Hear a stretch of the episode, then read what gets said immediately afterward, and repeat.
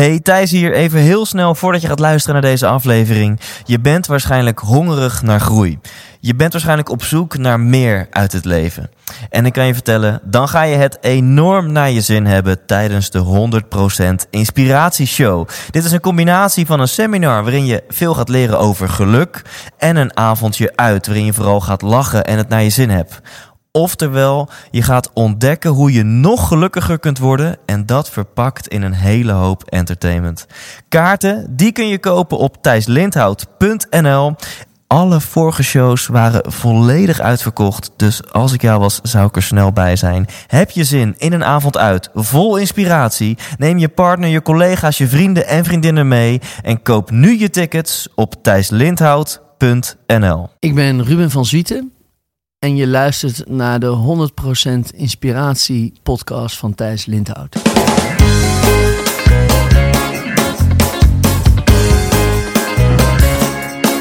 Hey, wat goed dat je luistert. Hij staat weer voor je klaar. Je wekelijkse dosis inspiratie is weer daar.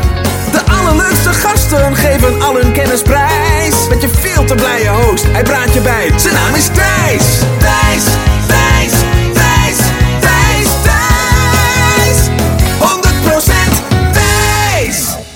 Welkom, welkom, welkom bij aflevering 44 van de 100% Inspiratie podcast. En je hoorde het zojuist, Ruben van Zwieten heb ik voor jou klaarstaan in deze aflevering.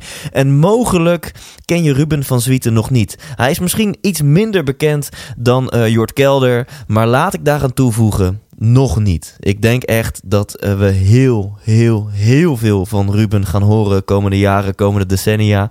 Daar ben ik heilig van overtuigd. Ruben is zo iemand. Als je hem ontmoet, als je hem een hand schudt, als je hem de ogen aankijkt, dan voel je al gewoon aan zijn energie, aan zijn, aan zijn houding, voel je gewoon, dit is een bijzonder mens. Dit is een bijzonder iemand die nu al hele bijzondere dingen doet in het leven en volgens mij nog veel meer eh, bijzondere dingen gaat doen, gaat bereiken in de komende jaren. Dus Ruben van Zwieten is echt, echt iemand om in de gaten te houden. Nu denk je, ja Thijs, dit zeg jij zomaar. Nou, ga gewoon eh, er lekker voor zitten, ga een uurtje luisteren en dan ben ik heel benieuwd of je het eh, met me eens bent. Een eh, kleine introductie. Wie is Ruben van Zwieten? Ehm, hij is slechts 33 lentes jong. En tijdens zijn studententijd was al duidelijk hoe ondernemend en ambitieus hij is. Want was hij president van studentenvereniging Minerva. En wat studeerde hij dan? Hij studeerde rechten en theologie. Hij was hard onderweg om dominee eh, eh, te worden. En dat is hij ook werkelijk geworden op zijn 6, 27ste. Een aantal van zijn wapenfeiten. In 2013 heeft hij de prijs gewonnen. Theoloog des Vaderlands. In 2014 heeft de Volkskrant hem uitgeroepen tot de top 5 meest invloedrijke mensen voor de toekomst. En het NRC Handelsblad heeft hem uitgeroepen tot een van de mensen die je in de gaten moet houden uh, voor de komende 10 jaar. Hij is met name uh, bekend, in elk geval in de media, door zijn project Zingeving op de Zuidas. En mocht je het niet kennen, de Zuidas, dat is een. Uh, een, ja, een gebiedje, laat ik maar zo zeggen, in Amsterdam waar zo'n 55.000 mensen werken. Uh, banken, accountants, professionals, die werken er allemaal best wel hard. En um, uh, ja, hij probeert ze wat zingeving bij te brengen. Um, waar gaan we het over hebben in dit interview? Echt, ik zou een lijstje van wel 30, 40 bullet points op kunnen noemen. Uh, Ruben komt met de partij Verbaal Geweld. Daar word je niet goed van. Ik zelf als spreker vind dat echt prachtig. Um, nou, waar gaan we het dan over hebben? Ik doe er een paar van mijn 30 bullet points. We gaan het hebben over wa waarom doe je wat je doet? Waar is het allemaal om begonnen? We gaan het hebben over wie ben jij echt in het leven? Wie ben jij los van al je rollen?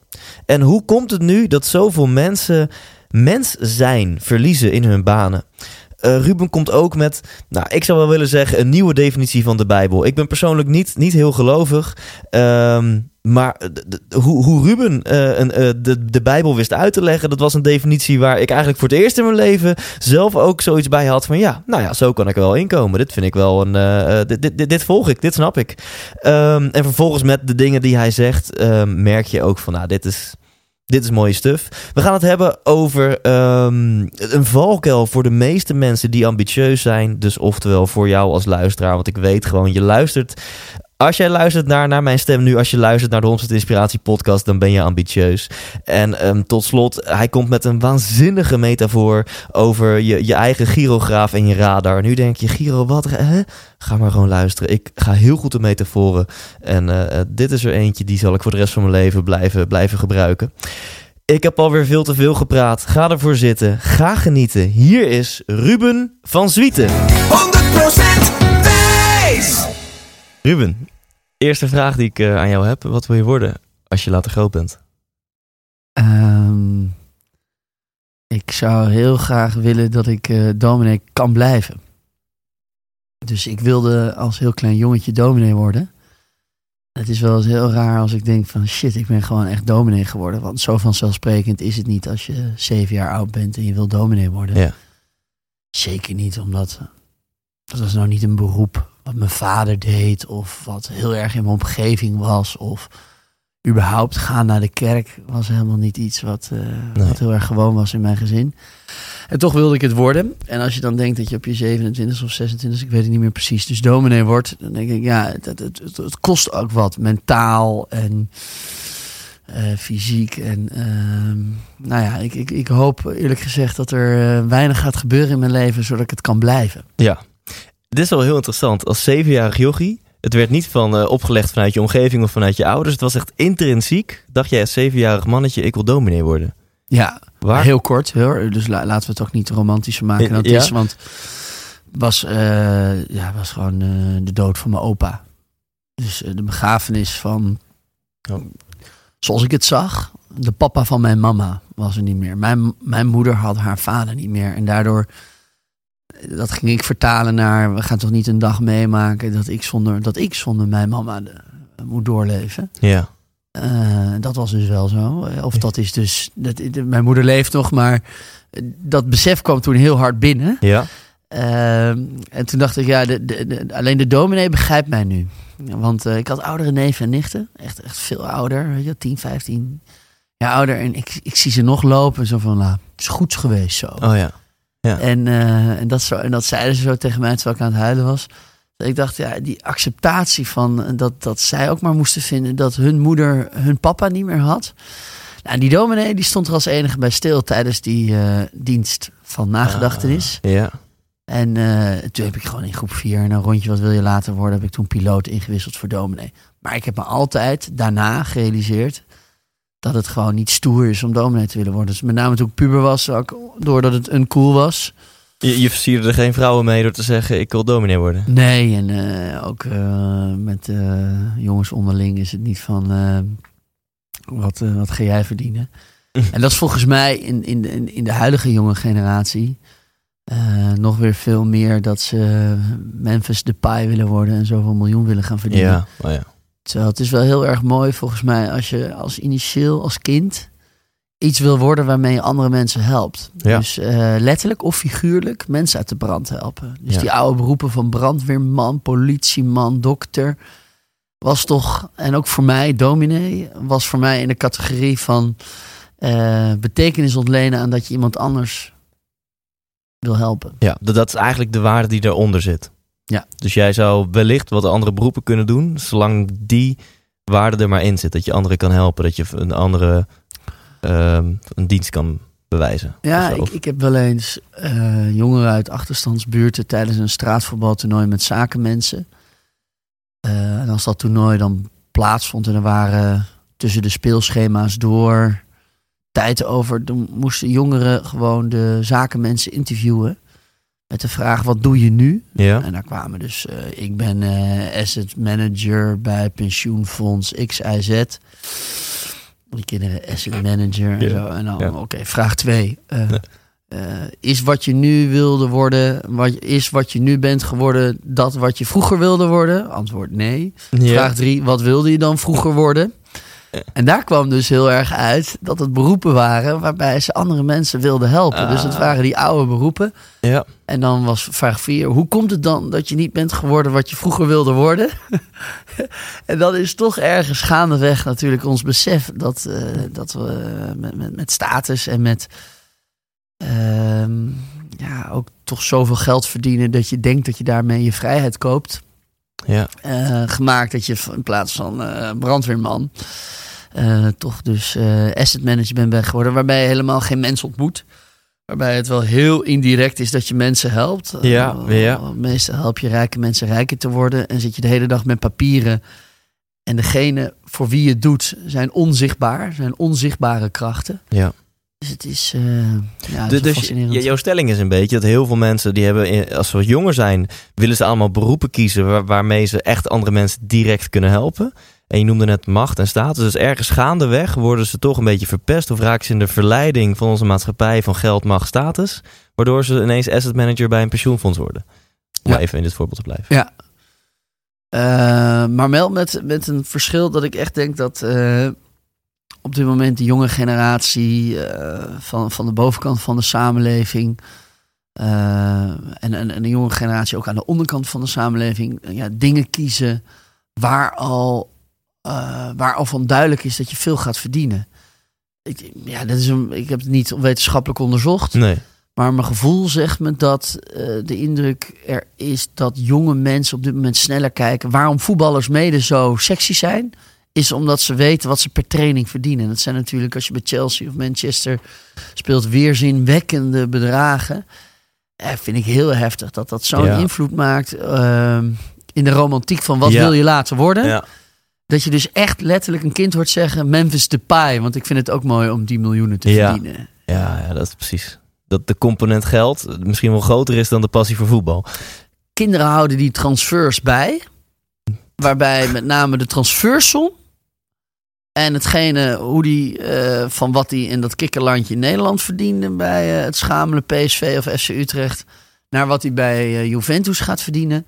Dat dat zeg maar iets is waar die kinderen dus mee worden opgevoed als dat is dus de grootste eer wat je kan behalen.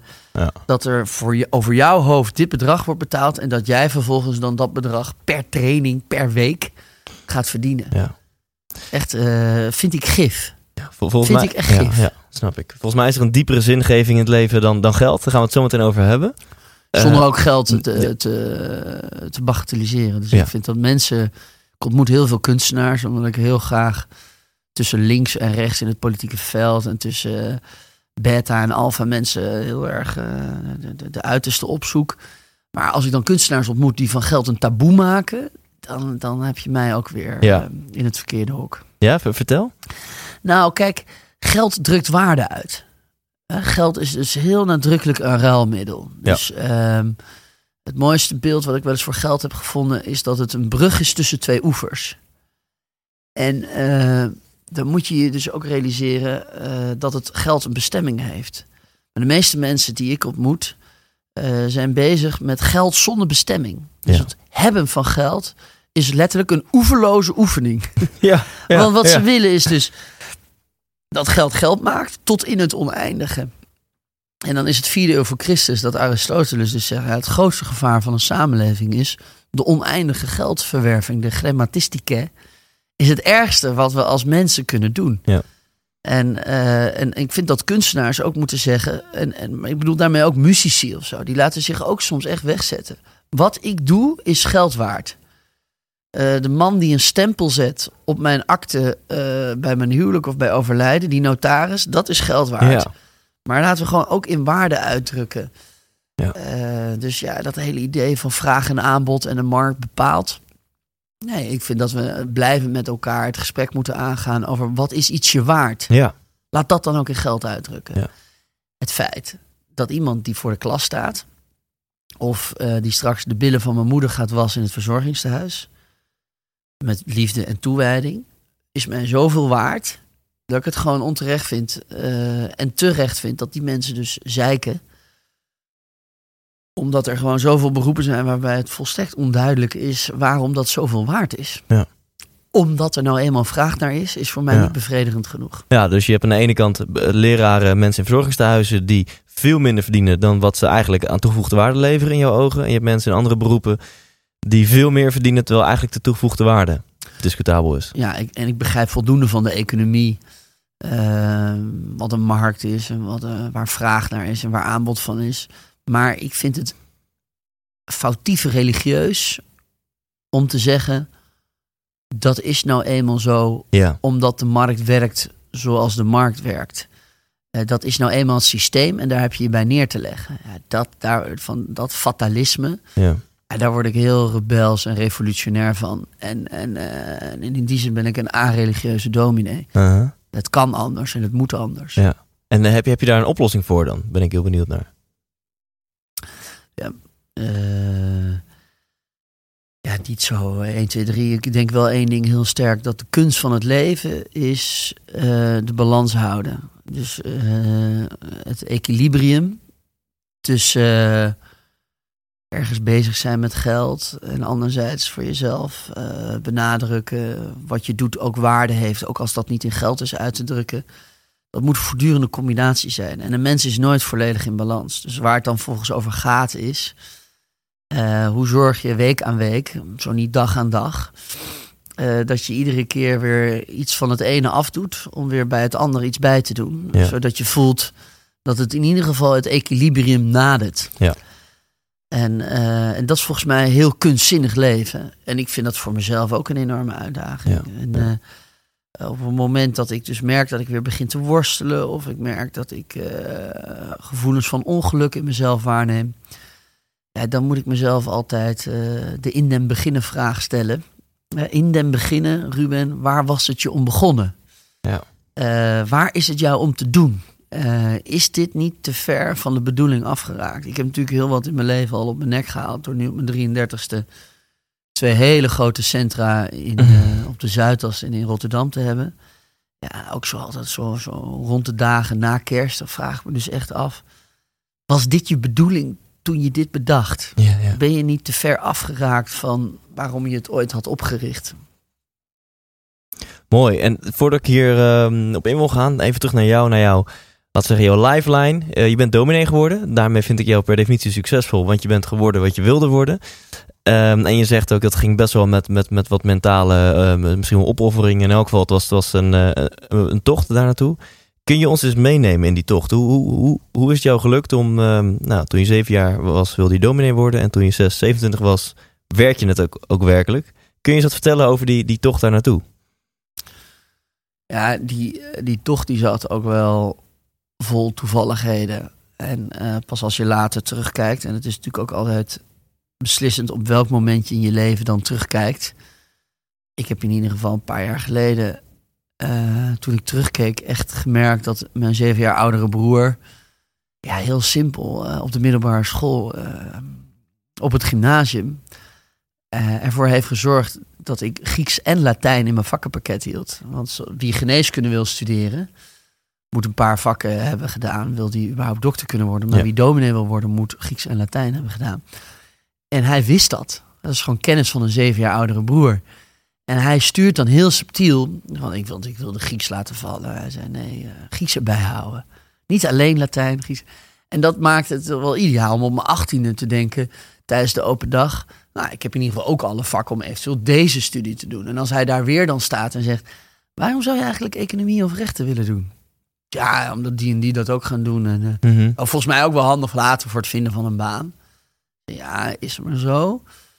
Maar het gaat om een manier van denken. En die kun je, als het goed is, als je toch naar de universiteit gaat, ook op een andere manier je eigen maken. Dus ja, ja. doe dan maar eh, wat je leuk vindt, wat misschien zelfs onderscheidend is. En ja, en als je niet dominee wil worden, dan is, ligt er misschien nog een wereld voor je open. En toen was er eh, kaartje van iemand die een uitgever was begonnen. En de Rabobank werd in die tijd geleid door een theoloog. Mhm. Eh, dus ik met een soort gerust hart dat ik niet gedoemd was dominee te worden, Ja, ja, ja. eh, ging ik theologie studeren. En ja, en dan ook dan weer, weet je, dan, dan studeer je. En ik was in Leiden, was ik zowel lid van het studentenkoor als ik zat op die theologenfaculteit. Nou, Ja. die twee werelden kunnen niet verder uit elkaar liggen. Ja. En ik, ik, ik weet nog echt in, in de eerste maanden, ik was eigenlijk eh, niet geschikt voor beide werelden. Ik voelde me nergens thuis. En later heb ik gewoon geleerd dat je een eigen persoon bent die je eigen persoon in een andere wereld gewoon kan staan. Dus ik, ik, ik voelde enerzijds dat ik met beide benen in die werelden stond. Ja. Maar doordat ik in meerdere werelden stond, had ik ook het gevoel: ik heb één been in die wereld, maar ik heb gelukkig ook nog een been in een andere wereld.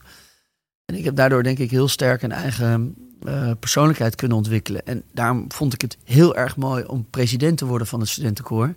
Maar tegelijk ook het gevoel te hebben, ik val niet samen met de standaard koorbal. Ook Nee. al ben ik nu de vertegenwoordiger van deze groep. En laat ik ook maar gewoon die beroepsopleiding, de kooschappen voor dominee lopen. You never know. Ja. Ja, en dan ontmoet ik op een gegeven moment een dominee in een kerk aan de rand van de Zuidas. En daar had ik meerdere manieren klik mee. Hij werd mijn mentor, hij werd mijn meester, hij werd mijn leermeester. Hij zag in mijn ondernemerskwaliteiten, maar hij zag ook in mij een honger en een bereidheid om alles wat ik in acht jaar theologie had gestudeerd, eventueel overhoop te gooien en met nieuwe ogen te leren kijken.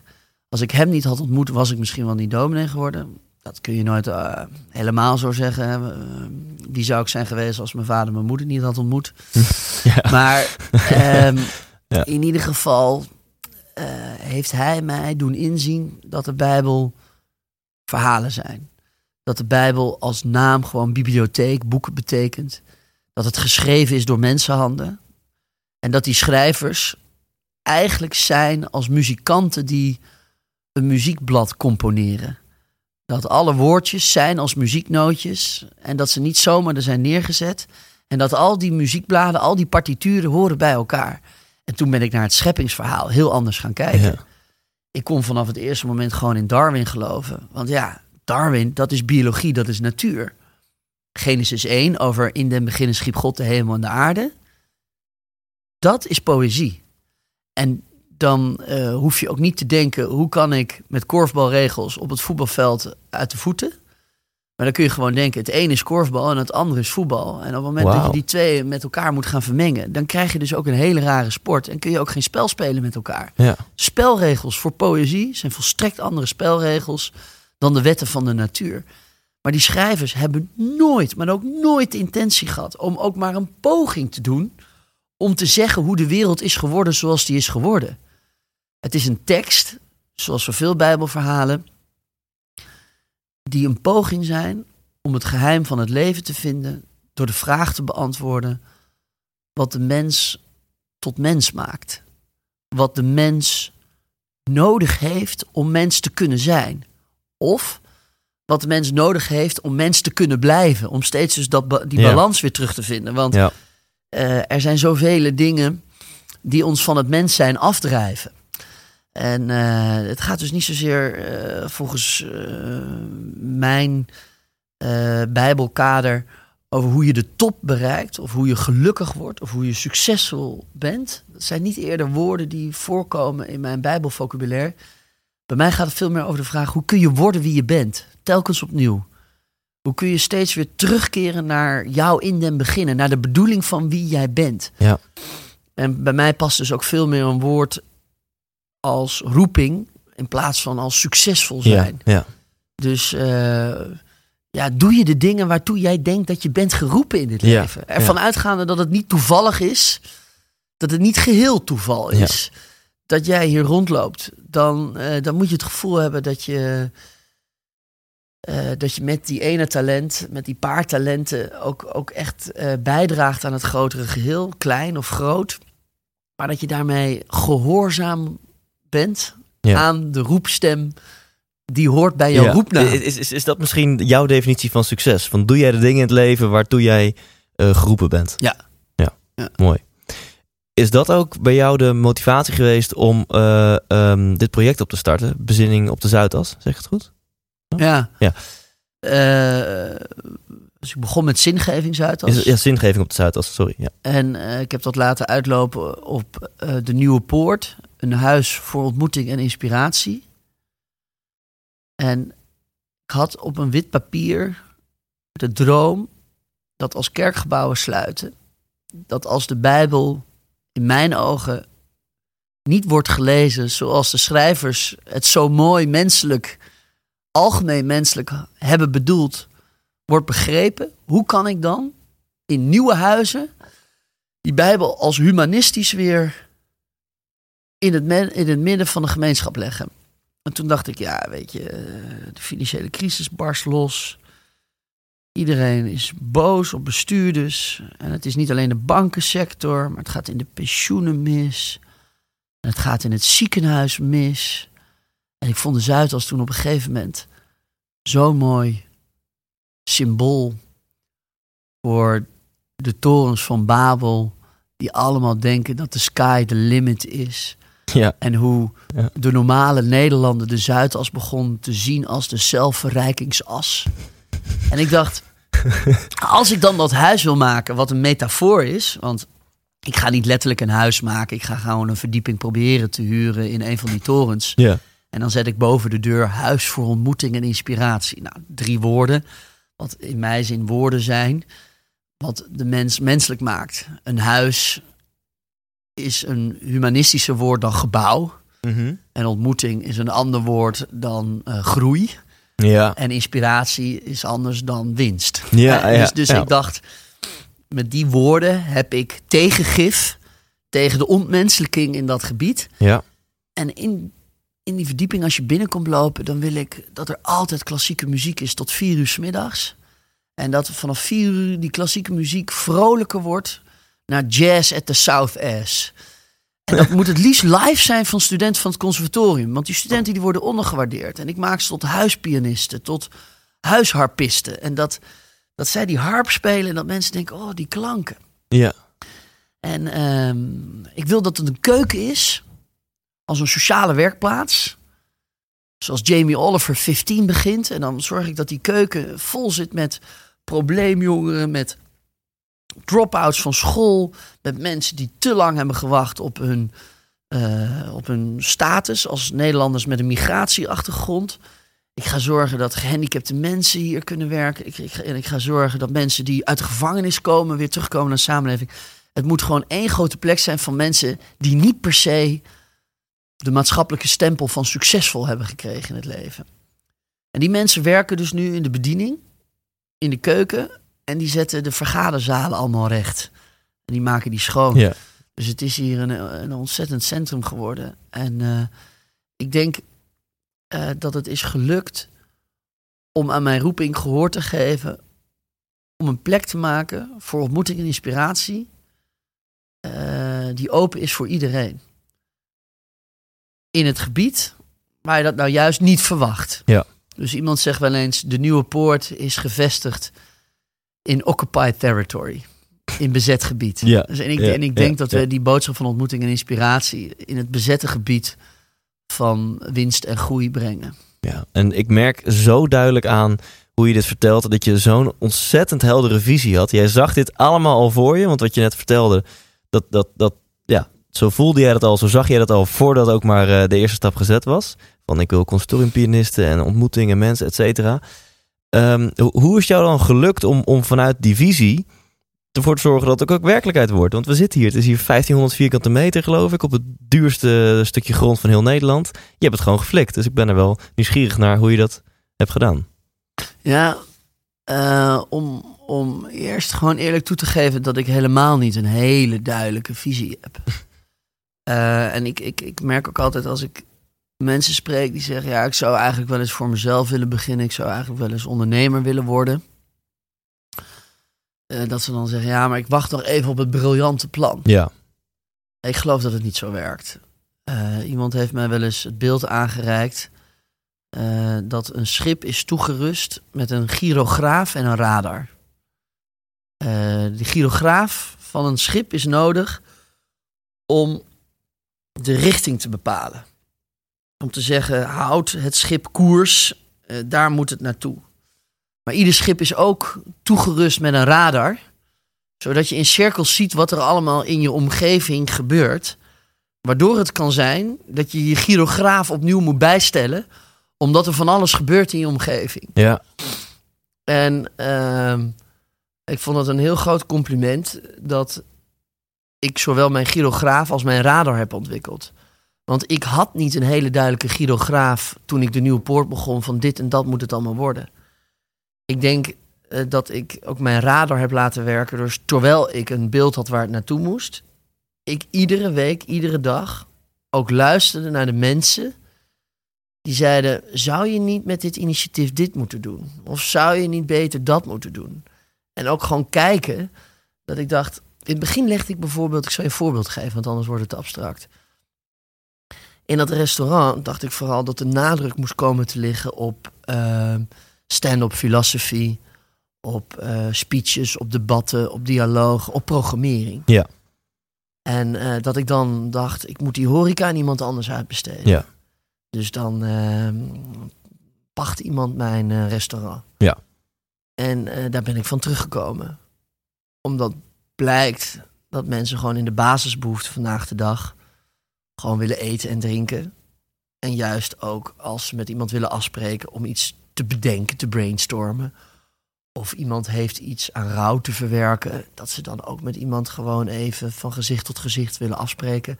Ik dacht, nee, in mijn horeca zit programmering. Ja. Dus ik moet dat niet wegbesteden. Dus ik heb in één keer een switch gemaakt. Omdat ik dacht, oké, ik heb nooit als dominee gedroomd horecaondernemer te worden.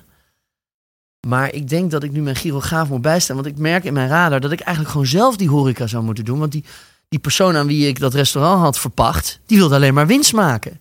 In mijn eigen centrum. Ja. Die dacht, oh mooi, ehm Zuidas, triple A-locatie. Ja. En dat heb ik dus bijgesteld.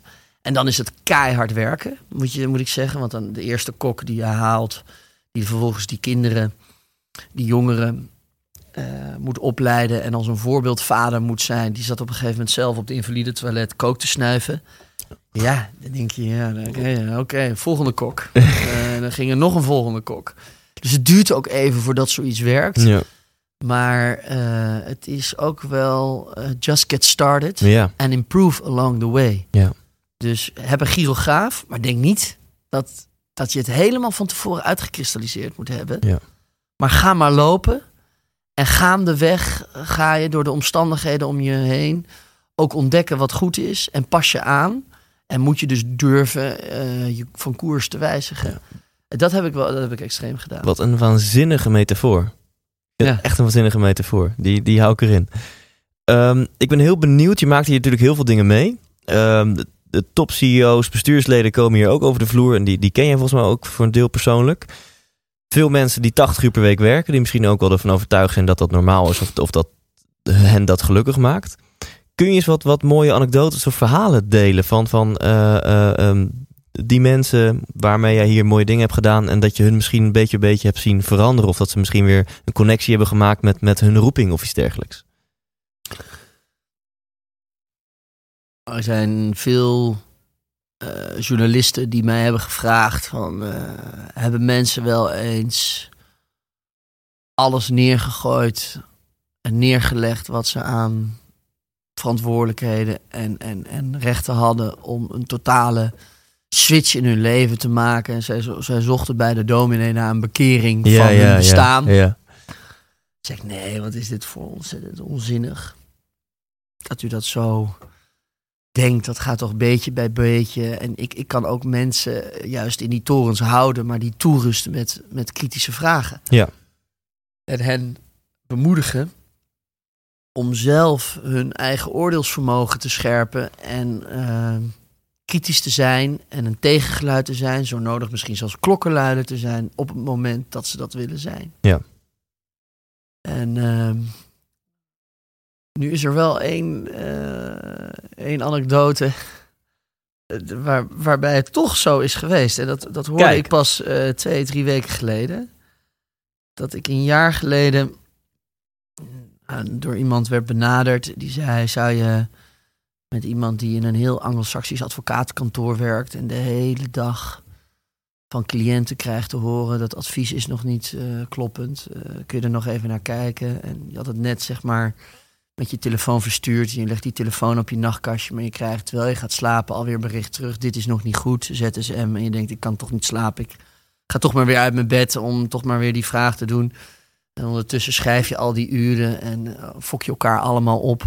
Hoeveel geld verdien je, hoeveel omzet maak jij? Eh, De urenfabriek, uurtje, factuurtje. Zoveel mogelijk uren verzamelen om productief te zijn.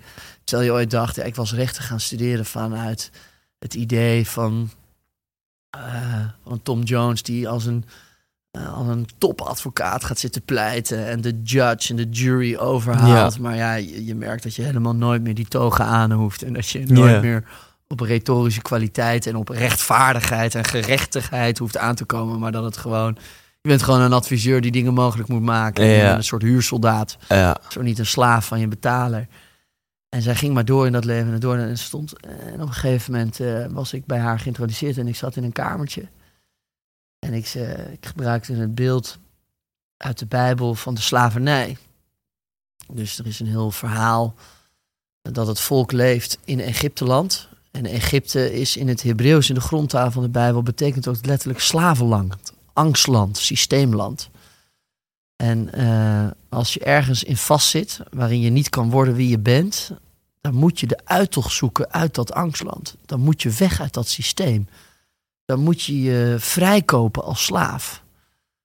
En eh, daar komt de doop bijvoorbeeld ook vandaan. Dus vroeger, als je als slaaf vrij werd, moest je ook in een kuip met water stappen, zodat je ook die slavernij van je afwaste.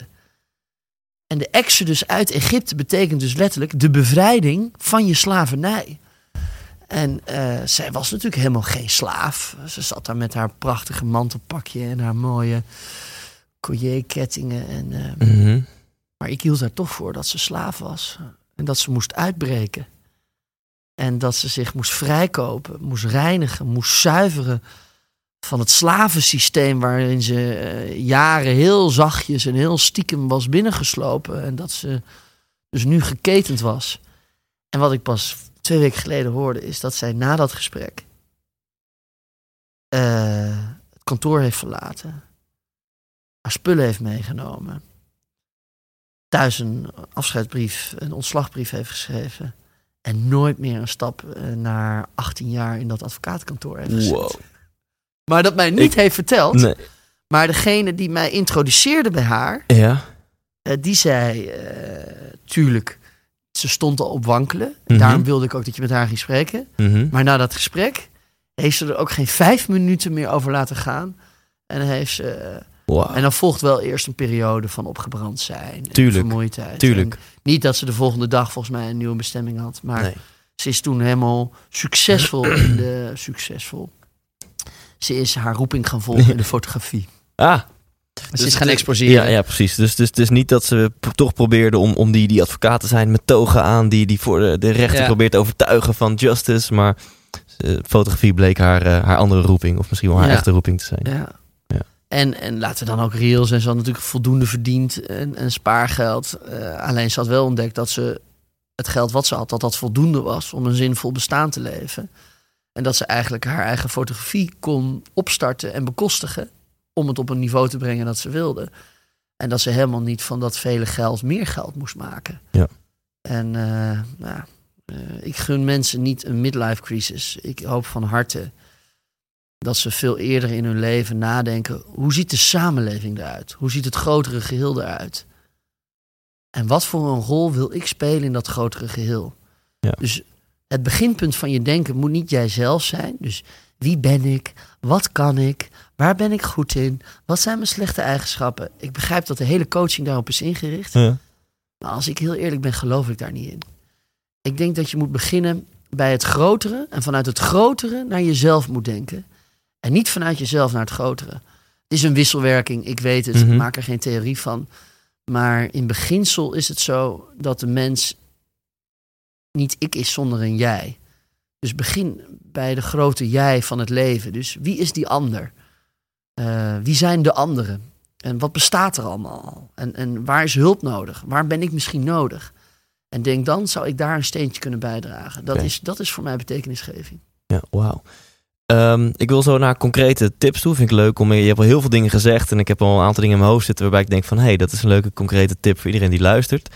Maar eerst nog even deze vraag. Stel, jij kan nu alle 55.000 mensen die hier op de Zuidas werken, en misschien wel heel Nederland, die, die kan je nu toespreken. Wat, wat, wat, heb jij die, die mensen te, te zeggen die zo ontzettend hard werken? In zo'n kantoor, achter een laptop. Kijk, wat, wat leuk is eh, hier op de Zuidas, maar geldt net zozeer in Rotterdam in het bedrijfsleven. En ik denk op vele plekken zijn mensen aanwezig die extreem getalenteerd zijn. Dus eh, ze kunnen heel goed verschillende talen. Ze zijn heel analytisch. Ze zijn vaak heel sociaal vaardig.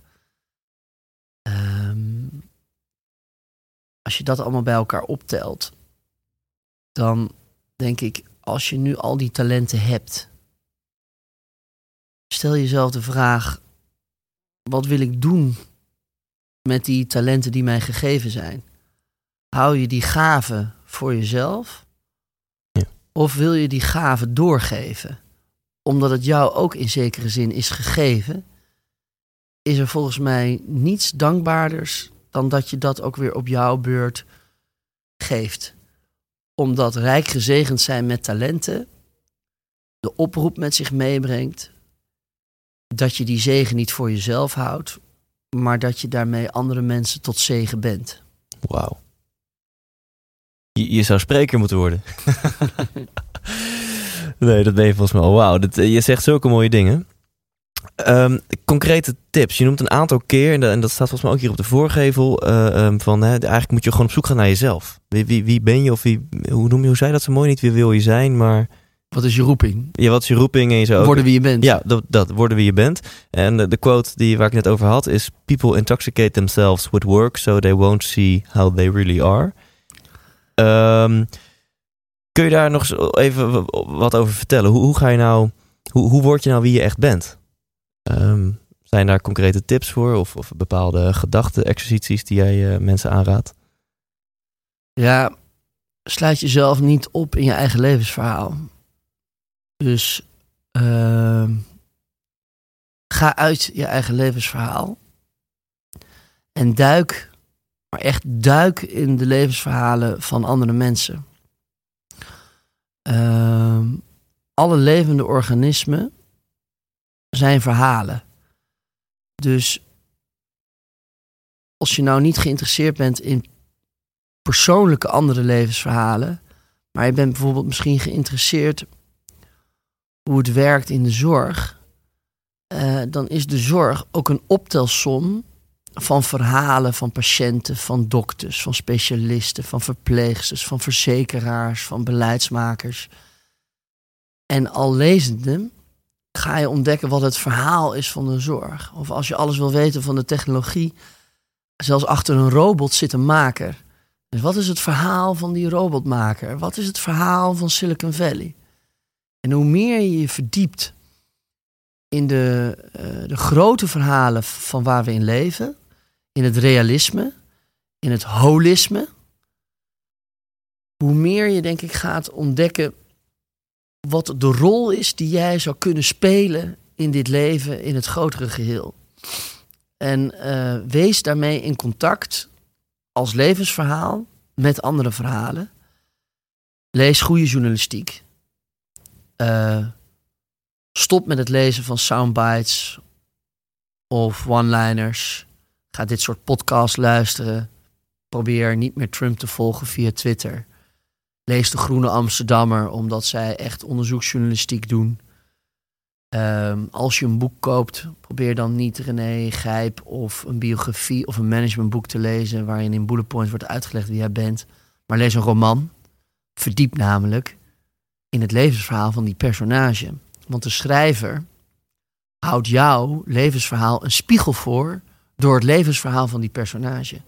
En om dan je inbeeldingskracht en je verbeeldingskracht extreem te oefenen, ja, ga je een nieuwe blik werpen op je eigen levensverhaal. En dat is zo verfrissend, dat is zo vernieuwend, Mhm. dat maakt je nieuwsgierig en dat maakt je ook een geïnspireerd mens. Ehm, dus eh, dus eh, heel concreet. eh, Ja. eh, koop romans. En probeer niet zozeer films te kijken. Maar eh, het goede van zo'n podcast als dit is. Dat ik kan nu beschrijven eh, dat jij eh, met een klein stoppelbaardje in een ontspannen trui met een kuifje tegenover mij zit. Met je monden heel dicht tegen de microfoon. Dat die mensen nu worden uitgenodigd om zich dat in te beelden. En op het moment dat het al voor jou is verbeeld. Dat is zonde. Daarmee oefen je verbeeldingskracht niet. En we leven in een beeldcultuur. Eh, en een beeld zegt meer dan duizend woorden, daar sta ik niet achter. Ik denk dat eh, woorden roepen beelden op. En eh, let dus goed ook op de woorden die je gebruikt. Dus ben je de hele dag bezig in de wereld van gelukkig worden, succesvol zijn, winst maken, groei realiseren, optimaliseren van nut. Ja, als jij zo gaat leven naar die woorden, dan ga je ook staan naar die woorden. Ja. En als jij dus leeft in termen van roeping, menswording, eh, broederschap, eh, een hoeder zijn van je zwakke broeder, dan kom je ook in een andere woordwereld Ja. terecht. En daarmee kom je ook in een andere sfeer, want woorden scheppen de werkelijkheid. Ja. Taal maakt de ambiance.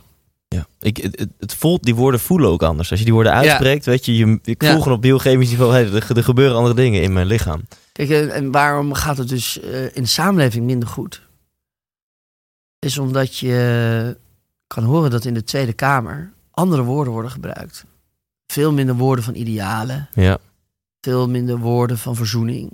Eh, als je los van de boodschap van Trump ten opzichte van de boodschap van Obama, maar als je het alleen maar op woordniveau zou vergelijken, dan is natuurlijk verdelgen, vernietigen, eh, partnership ten opzichte van de boodschap van, van, van, van Obama, make the world great again, eh, brotherhood. Ehm, ja, kijk, eh, Luther King zei, one day we will sit together. The sons of the former slaves and the sons of the former slaveholders will sit down together at the table of brotherhood. Zowel de kinderen van onze vijanden als onze eigen kinderen zullen samen zitten aan één tafel. Dat is wat anders dan daar heb je de vijanden. Mhm. En als we die met een muur buiten hebben gehouden, dan zullen wij samen aan één tafel gaan zitten. Het zit hem niet alleen in de boodschap, het zit hem ook dus. De taal is de boodschap zelf. En een manager zal altijd hier op de Zuidas zeggen: dat is de stip aan de horizon. Nou, dan vind ik het beeld van Let's go to the promised land. I have a dream. Ja, dat is inspirerender dan de stip aan de horizon Ja. zetten. Ja. Rutte heeft ooit eens gezegd, visie is als een olifant die het zicht belemmert. Nou, dat eh, moet je Ja. zelf ook maar weten wat, je, wat, wat die ja, spreuk nee, ik, ik denk dus Ja. echt eh, dat ehm, Rutte uit een generatie komt die eh, zelden de tijd heeft gehad voor romans of voor poëzie. Dat is ook een andere tip. Eh, probeer gedichten hardop voor te lezen. En ik, ik moet je toegeven, er zijn niet veel gedichten waarvan je denkt, hmm, raakt het mij? Kan ik daar wat mee? Ja. Ik kan er wel eentje doen als je wilt, om aan te geven hoe... Ja, eh, graag. Ehm, dus ik leef heel erg in gedichten en ik, ik wil ook heel graag dat ik ze allemaal kan voordragen. Een vijfjarenplan van mijn favoriete dichter, de Vlaamse eh, Herman de Koning. Eh, het heet Vijfjarenplan. Ik hou van jou. Hou jij van wat niet kan? Hou jij van je capaciteiten? Ik van je gebreken. Jij van je trots en ik van hoe die zacht kan breken in mijn armen. Jij van je moed ik van je zwakte nu en dan. Hou jij van de toekomst, ik van wat voorbij is gegaan. Hou jij van de honderd levens die je wilde leven, ik hou van dat ene dat is overgebleven en van hoe je daarom zo ver weg kunt zijn dicht tegen me aan. Ik hou van wat is, jij van wat zou, hou jij van mij, ik hou van jou. Wauw. Mooi. Eigenlijk moet je gewoon na het even een minuutje stil zijn, hè? Na, na Ja. zoiets. ja, ja. ja. Eh, en wie, wie dit soort gedichten met zich meedraagt, zoals mensen zouden zeggen, eh, als je dit in je rugzakje hebt zitten als bagage. Eh, Eh, Drie keer bullshit bingo in één zin. ja. Ja. Eh, kijk, Slauerhoff zegt, alleen wonen kan ik in mijn gedichten. Al leef ik in de wildernis, mij deert geen bekommernis. Wonen in je gedichten wil dus zeggen meedragen in je rugzak. Maar dat zijn twee verschillende uitdrukkingen. Ja. Wonen in verhalen. Herkennen, oh wat mij nu overkomt, is als die film. Is als dat boek. En daardoor leer je ook dingen beter te plaatsen en kun je beter manoeuvreren en aanpassen aan de veranderende omstandigheden. Ja. Dus eh, over die naam en over roeping heb je Neeltje Maria Min, als je bij Nederlands dat nog kent. Mijn moeder is mijn naam vergeten. Mijn kind weet nog niet hoe ik heet. Hoe moet ik mij geborgen weten? Noem mij, bevestig mijn bestaan. Laat mijn naam zijn als een keten. Noem mij, noem mij, spreek mij aan. O, noem mij bij mijn diepste naam. Voor wie ik lief heb, wil ik heten. Ja, ik, ik ga hier heel goed op. Dankjewel. Ik merk ook, meestal als ik mensen interview, komen er 600 miljoen vragen in mij op. En, en bij jou zit ik vooral te, te luisteren, te genieten, laat ik het resoneren. En merk ik van, nou, ook de, er zit ook een bepaalde mate van abstractie in. En dat is juist mooi, want dan gaan mijn eigen radertjes aan. En dan daalt het bij mij in en ook bij de luisteraars. En denk heel erg doorvragen en op zoek gaan naar nog concretere dingen. Dat, dat doet denk ik alleen maar afbreuk aan de mooie dingen die jij nu zegt. Ehm, als je het daarmee eens bent, tenzij jij nu heel graag... eh, Ja, nee, maar ehm, ik ben wel voor goed bezinnen op wat er nu eigenlijk gaande is. Dus eh, ik heb geen zin in abstracte filosofie, mhm. eh, wat gaat over, ja, eens even lekker voor de haard een boom opzetten. Eh, de Bijbelse filosofie gaat altijd over concreet over mensen. Dus Mhm. in die ene broer en die andere broer gaat het over de grote thema van broederschap, maar het woord broederschap wordt niet gebruikt. Je moet zelf zien dat in het kleine verhaal het gaat over het grote verhaal. Ja. Goede journalistieke artikelen gaan ook altijd over die ene vrouw in Leeuwarden in die wijk. En zij staat pas pro toto als deel voor het geheel waar dat artikel over moet gaan. Over eh, Ja. werkloosheid of over integratie. En eh, zo werkt die Bijbel ook. En het gaat ook altijd over mensen, over de nood en over het lukken, maar vooral ook over het mislukken van het leven. En dat maakt het zo waardevol. Eh, dat het dus ook helpt te reflecteren op hoe we ook samen met elkaar er een potje van zouden kunnen maken. Jouw plannen voor de toekomst. Want ik, ik heb een paar van jouw wapenfeiten opgezocht en dat is niet niks. Ehm, in 2013 uitgeroepen tot theoloog des vaderlands. 2014 heeft de Volkskrant jou geplaatst in de top 5 meest invloedrijke mensen voor de toekomst. Volgens mij heeft de NRC ook nog zoiets geroepen van jij bent een van de tien mensen die in de gaten moet worden gehouden de komende tien jaar. Ehm, wat zijn jouw plannen voor de toekomst? Wat, wat is jouw grote, jouw grote missie, jouw grote droom? Ik vind in dit eh, digitale tijdperk het van groot belang dat er eh, fysieke plaatsen blijven bestaan waar mensen gewoon binnen kunnen komen lopen tussen 8 uur 's ochtends en 12 uur s'nachts. En dat ze het gevoel hebben dat ze in de woestijn van het leven in een oase komen. Dat ze worden ontvangen, dat ze niet worden gezien als een nummer, dat ze worden gezien als een mens met een naam en een verhaal. Eh, dat ze ook worden geconfronteerd met de kwetsbaarheid van het leven en dat niet alles vitaal is. Dat ze mm, troost en hoop vinden uit de, de poëzie. eh, Dat ze hun scherp, eh, hun, hun, hun, hun- hun geest kunnen scherpen als een slijpsteen voor de geest. Had ooit de NRC als ondertitel. En, en dat ze denken, oké, ik, ik begrijp nu iets beter wat er allemaal gaande is in de wereld. Ik, ik kan het iets beter duiden. Ik, ik, ik weet beter wat mijn positie is in dat grotere geheel.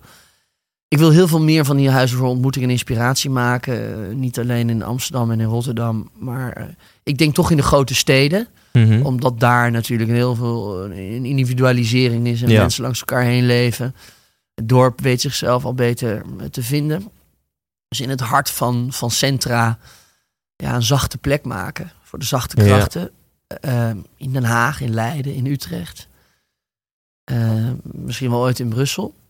Ehm, en dat op die plek ook echt in verbondenheid met elkaar, met grootmachten uit de economie, met beleidsmakers uit de politiek, met eh, ondernemers eh, die tot zegen willen zijn met hun, eh, met hun talenten en met hun geldstukken. Dat we samen, zonder elkaar de maat te nemen, heel creatief oplossingen zoeken voor de maatschappelijke uitdagingen. En dat dan ook met elkaar gaan doen. Ja.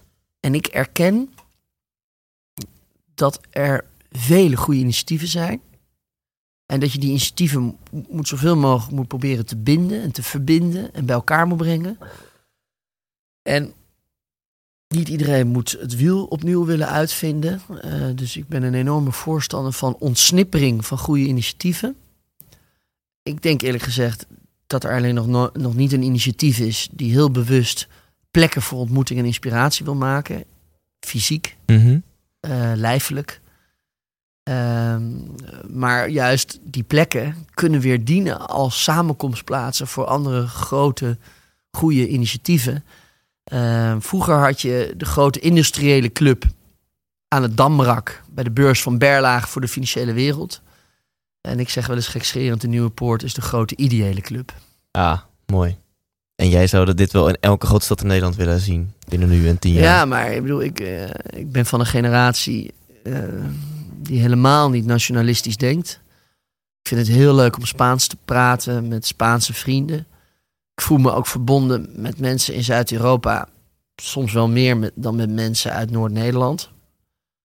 Ehm, en ik denk niet eh, dat ik eh, oranje bloed in me heb. Of dat ik van het Arische ras ben. Of dat mijn paspoort of het Nederlands elftal het verschil maakt.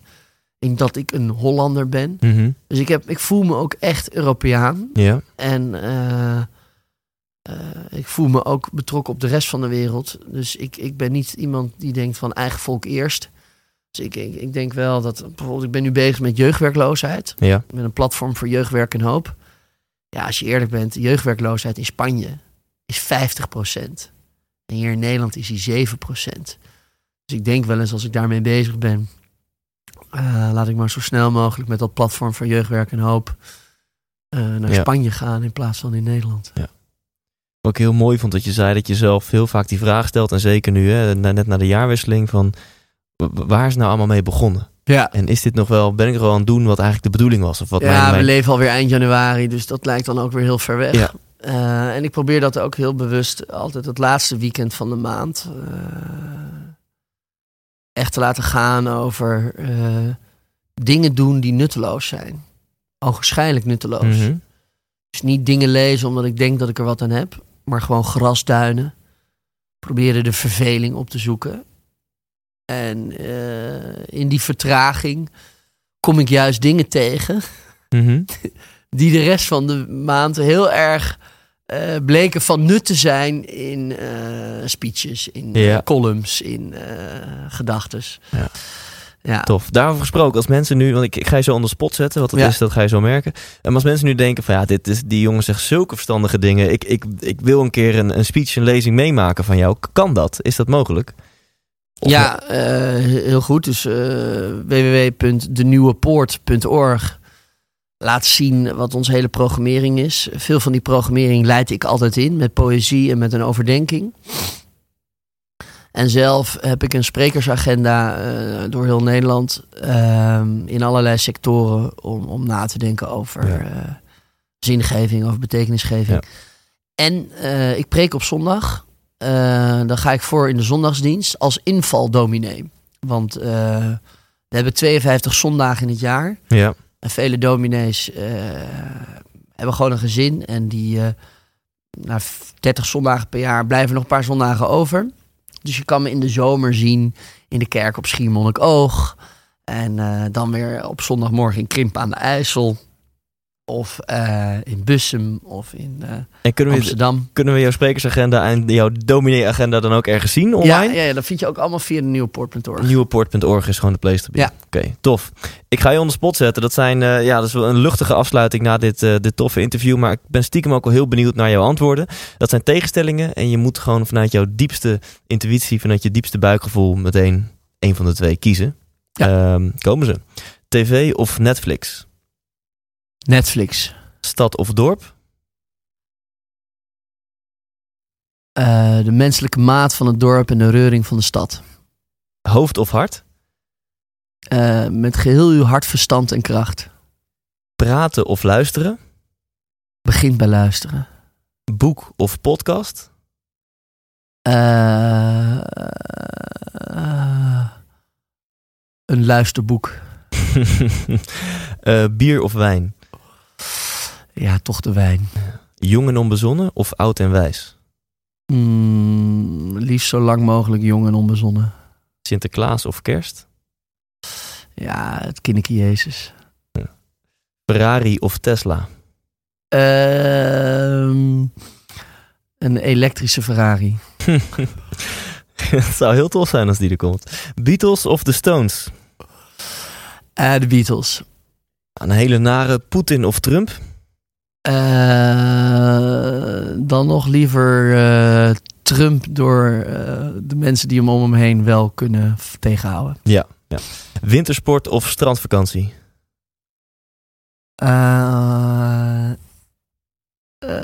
Als ik maar kan lezen en luisteren om de wintersport en de strand heen, strandvakantie. Nederland in en er nooit meer uit? Of Nederland uit en er nooit meer in? Ah, Die is heel goed. Ehm, mm, mm, mm, ja, dan toch Nederland eruit en er nooit meer in. Ja, en waarom? Omdat ik denk eh, opgesloten te zijn echt eh, het groot gevoel van gevangenschap is. Ja. John Lennon zong een liedje over Jeruzalem. Eh, Imagine. Mhm. En eh, Jeruzalem is de stad die uit de hemel naar beneden komt. En die stad heeft muren. Maar er zijn poorten naar alle windrichtingen. Zodat het in die stad wel veilig is met die muren. Maar er komt wel frisse wind binnen. En je kan naar buiten en naar binnen als dat nodig is. En daar komt de nieuwe poort als naam vandaan. Ja, mooi. De, de poorten naar het oosten, naar het westen, naar het noorden en naar het zuiden. Tegelijk vestigingsmuren, maar ook wel poorten naar Ja. de toekomst en naar openheid. En naar een nieuwe toekomst. Ja. Dus ehm, ja, ik had dus heel graag gezegd Nederland met eh, heel veel poorten en alle winter. Ja, precies. Dat één dag koning of één dag weer kind? Eén dag weer kind. Ik heb een vraag eh, ehm, van Jort Kelder aan Ja? jou. En die ga ik nu erbij pakken. Dag Ruben, dit is Jort. Ik heb een vraag over geloven. Wat ik me zo moeilijk kan voorstellen is dat mensen die hoog intelligent zijn, eh, die Nobelprijzen winnen, zoals jij ooit voor de vrede, dat die toch een sterk godsbesef hebben. Hoe kan dat toch? Want dat spoort niet met een ratio. Hoe kan een fysicus, iemand die volkomen beta is, toch in een heer geloven? Vertel het mij. Ik dank je wel. Ja, dat is, dat is alleen maar zoals Jort hem kan stellen. Ehm, eh, kijk, laat ik zeggen eh, dat God een probleem is. Het woordje God, het drie-letterwoordje God, is eigenlijk een verlegenheidswoordje. Dus ik geloof in God, hè, het godsbesef waar Jort het over heeft. eh, daar moet je enorm mee oppassen. Want de God van Trump en de God van mijn tante is een andere God dan de God waar ik vertrouwen uit haal. Mhm. En ehm, met gigantische tegenverschillen. En, en iemand die atheïst is, vind ik altijd fascinerend, omdat hij ontkent een theïsme. Die ontkent een godsbesef. En dan wil ik heel graag met hem in gesprek. Wat versta jij dan onder dat woordje God? En in de Bijbel staat voor God JHWH. Dat zijn vier medeklinkers waar de klinkers ontbreken. En weet je waarom? Als een woord geen klinkers heeft, kun je het niet uitspreken. En op het moment dat de godsnaam onuitsprekelijk is, dan kun jij het ook niet voor jouw karretje spannen. Kun jij ook niet zeggen, zoals Trump zei. Ja, in de Bijbel en God zeggen vooral dat wij als volk één moeten zijn en dat de lucht in Nebraska hetzelfde lucht is als in eh, Connecticut. Dat is dus dat ik denk, ja, wacht eens even. eh, God bless America. Nou, ik, ik, ik weet het even zo net nog niet. En ehm, ehm, de drie werkwoorden die horen bij de God van de Bijbel is dat er iemand is die jou kent, dat er iemand is die jou ziet en die er iemand is die jou hoort. Wij willen in dit leven heel graag gehoord, gezien en gekend worden. En hoe zich dat dan manifesteert, het zij in onze medemensen, het zij in de meest onverwachte medemensen, of helemaal niet. Maar ik leef niet met God door dit leven, omdat het er nou helemaal niet dik bovenop ligt. Mhm. En het voor mij ook niet, daar hadden we het aan het begin van het gesprek over. Eh, zoals hij het heeft over een enorme fysicus die een Nobelprijs kan winnen en dat hij dan toch nog een godsbesef heeft. Ja, dat zijn vaak mensen die via eenzelfde natuurkundig model Mhm. proberen God te bewijzen Ja. als de schepper van het heelal. Ja. Ja, dan eh, zeg ik ook, eh, die God mag je lekker bijhouden. Ja. Dat is niet eh, de God waar ik het over Ja, heb. wat, wat, wat ik een beetje hoor in de vraag van Jort is ook van hoe kun je nou als iemand met gezond stel hersens en iemand die gestudeerd heeft en hoger opgeleid, et cetera, hoe kun je dan nou geloven in het verhaal van Adam en Eva en dat de aarde maar een paar duizend jaar oud is? Ehm, dat hoor ik ook een beetje in zijn vraag. Ehm, mijn antwoord rechtstreeks aan Jort persoonlijk is... als Jort nou eerder op het sterfbed komt te liggen dan ik... dat zou zomaar naar de mate van waarschijnlijkheid... door het verschil in onze leeftijden kunnen zijn. Als hij wilt, dan zal ik er staan met een gedicht... en in het uitspreken van dat gedicht... wat een verzonnen gedicht is, wat fictie is... Gewoon zomaar verzonnen aan een schrijftafel zou het nog wel eens kunnen zijn dat hij vol de kern, de betekenis, het in den beginnen van zijn leven vindt in het uitspreken van dat gedicht. En dan zou het zomaar de ervaring kunnen opleveren dat God in ons midden is. Voor zo'n verstandig en wijs mens als Jort Kelder. Wauw. Nou, dit, deze boodschap eh, gaat hem bereiken, dus dit eh, vind ik heel mooi. Zodra de gast van volgende week bekend is, hoop ik dat jij ook een leuke ehm, eh, of een mooie vraag wil inspreken. Tot slot is er een vraag die ik had moeten stellen, Ruben, maar die ik niet heb gesteld. Ehm, ben jij je roeping aan het volgen? Die, die vraag stel je nu aan mij. Ja, ja. Nou, dat gevoel heb ik wel, ja. ja. Mooi. En in hoeverre eh, kunnen we niet op onze eigen eilandje onze eigen roeping volgen, maar in community die roeping volgen? Ja, het lijkt me heel mooi om daar verder te praten. We hadden het natuurlijk net al even over, eh, over theater, inspiratietheater. Ja. Ik ben een groot voorstander van, eh, van krachten bundelen. En ehm, op zoveel mogelijk fronten, op zoveel mogelijk manieren en met zoveel mogelijk invalshoeken mensen wakker te schudden. En Ja. Te laten inzien hoe mooi het leven is. En om vanuit de diepste connectie met zichzelf te leven. Ik denk dat we daarin elkaar de hand kunnen schudden. Laten we dat dan nu doen. Ja, precies. Bedankt Ruben. Ja, toch. ook. 100% wijs! Bedankt, bedankt, bedankt, bedankt voor het afluisteren van deze aflevering. Een van de dingen die, die ik, ja, het, het is bijna moeilijk om eentje te noemen, maar een van de dingen die ik heel erg mooi vond aan het interview is, is dat hij ehm, helemaal op het einde zei, weet je wel, een van de mooiste dingen die je kunt doen, dat is jouw gaven, jouw talenten gebruiken en gun dus ook de rest van de wereld jouw, jouw talenten. En dit, dit vind ik nog een extra motivatie bovenop dat je het zelf naar je zin wil hebben in het leven. Dat je zelf gelukkig wil zijn. Vind ik het nog eventjes een iets diepere motivatie. Van ja, het is gewoon zonde om jouw talenten niet, gebruiken, niet te gebruiken. Het is het grootste cadeau wat jij aan de wereld kunt geven om die wel in te zetten. En om wel te stralen en om wel te laten zien wat, jij, eh, wat voor toegevoegde waarde jij kunt leveren in deze wereld. Als je mijn stem nu nog hoort, wil ik jou bedanken door jou te informeren over een winactie. Want ook Ruben heeft een boek geschreven en dat boek heet De Bijbel op de Zuidas. De Bijbel op de Zuidas. En ehm, die kan jouw kant op komen, gesigneerd door Ruben en wel. Mail eventjes naar thijs.thijslindhout.nl Eventjes in een zin kort wat je van dit interview vond en waarom jij dat boek wil winnen. En dan komt die mogelijk jouw kant op. Bedankt voor het luisteren. Volgende week weer een nieuwe aflevering. Leef intens. Hey, wat leuk dat je hebt geluisterd naar deze aflevering. En als je het nog niet hebt gedaan, waar wacht je nog op? Ga nu naar thijslindhout.nl en koop je tickets voor de 100% Inspiratieshow. We gaan lachen, we gaan muziek maken en vooral gaan we samen op zoek naar geluk en succes. Neem je vrienden, je vriendinnen, je partner, je collega's mee. Koop nu je tickets op thijslindhout.nl